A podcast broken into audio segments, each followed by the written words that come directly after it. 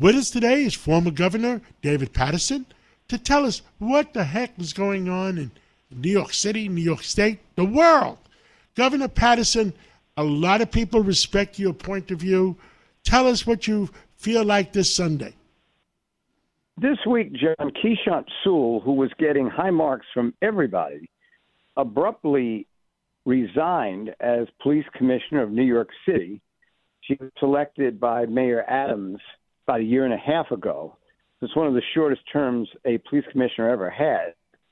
And I will say that I could see Commissioner Sewell as uh, head of law enforcement agencies. I could see her as an attorney general. Uh, she's not a lawyer, but I'm just saying that I could see her in almost any capacity. She has a great deal of dignity and uh, very direct when she answers questions. Um, however, I think that there's this issue that uh, public servants have to go through that the private sector doesn't, which is that when there's a high profile resignation, all of a sudden it becomes kind of like a plebiscite on how Mayor Adams is doing. And what I want to say in that respect is um, Mayor Adams is thought to be a real micromanager, uh, like Governor Cuomo, another real micromanager. When I was governor, I was not a micromanager. I put people in charge of agencies and basically listened to them.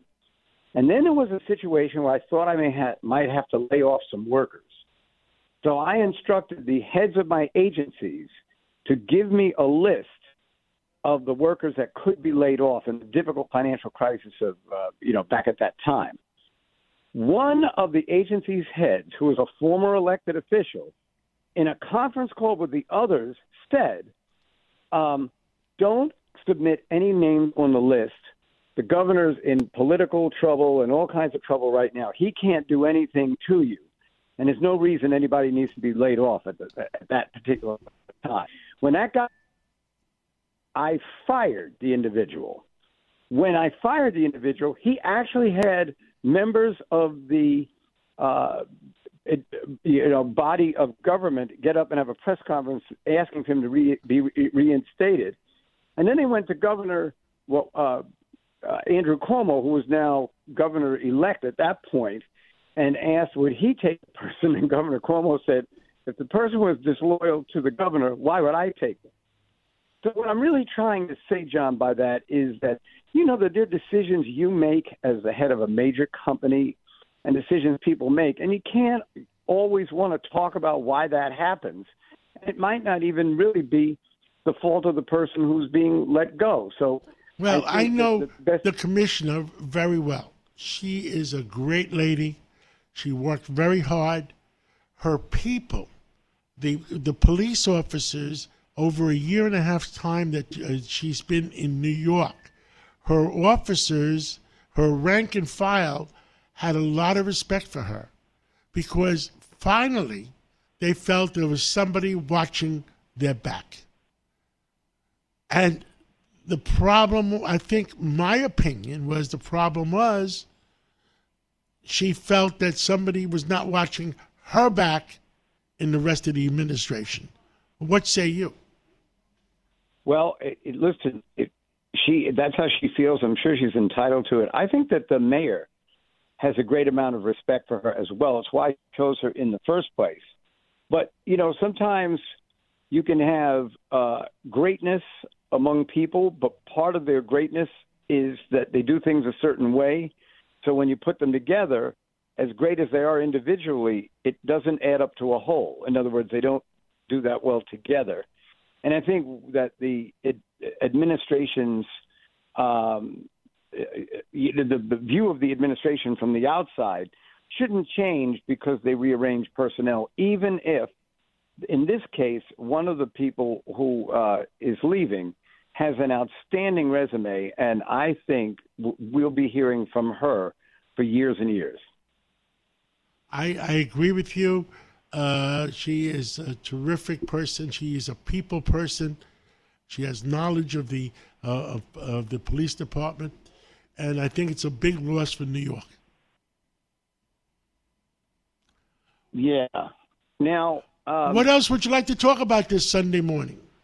Well, we had another incident on the subway this week. Uh, somebody got up and started yelling at the passengers, yelled at one particular man who took exception to being yelled at, and then punched his girlfriend in the face. And the man took out a knife and stabbed him, and he did not survive that attack. This particular case, I think, is going to be easier to discharge uh, than uh, the case involving Mr. Penny, who is under indictment right now, because there was a much stronger act in furtherance of the crime. In other words, you can yell at people and you know you're assaulting them verbally, but he actually punched another human being in the face, and rather than waiting to see what the next action was, this person reacted, and and so I don't expect that charges would be brought against him. And I thought it was interesting that the uh, media was making a big deal over the fact that they let him out without bail. I keep repeating this, and I keep saying it until someone listens to me. Bail does not bail is not related to the crime that's committed. It is related under the Sixth Amendment to getting the defendant to appear at trial. This guy is not going anywhere. He thought he did the right thing. So of course they would let him out without bail because he's not going to flee the state. Now, uh, but when the trial occurs, I I doubt I doubt that they will bring charges against him. In the case of Mr. Penny, I think he'll be acquitted. I was a little surprised the grand jury indicted him, but in his particular case, it's a little different because the, uh, the the troublemaker on the subway in that instance yelled at people. I think he threw a paper cup and hit somebody with it or something like that. Which, by the way, is Governor, an do, do we have the, details? Do we have the details, head, uh, for the how on what basis the grand jury indicted uh, the Marine? No, uh, and I, that will come out, I think, in the next couple of weeks. Be very interesting to hear that because, you know, there's uh, everyone has something to say in situations like this, and people people with political motives always have something to say with facts that support their point of view. But that's a good uh, admonition, John. We really should wait and hear to, uh, what the indictment is is all about.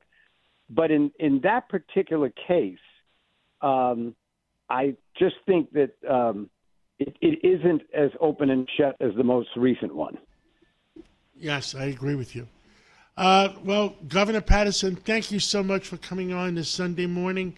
Uh, people do respect a great deal your opinion, and you make a big difference in New York City, New York State, and the whole region and the country because of who you are. Thank you so much. Thank you, John.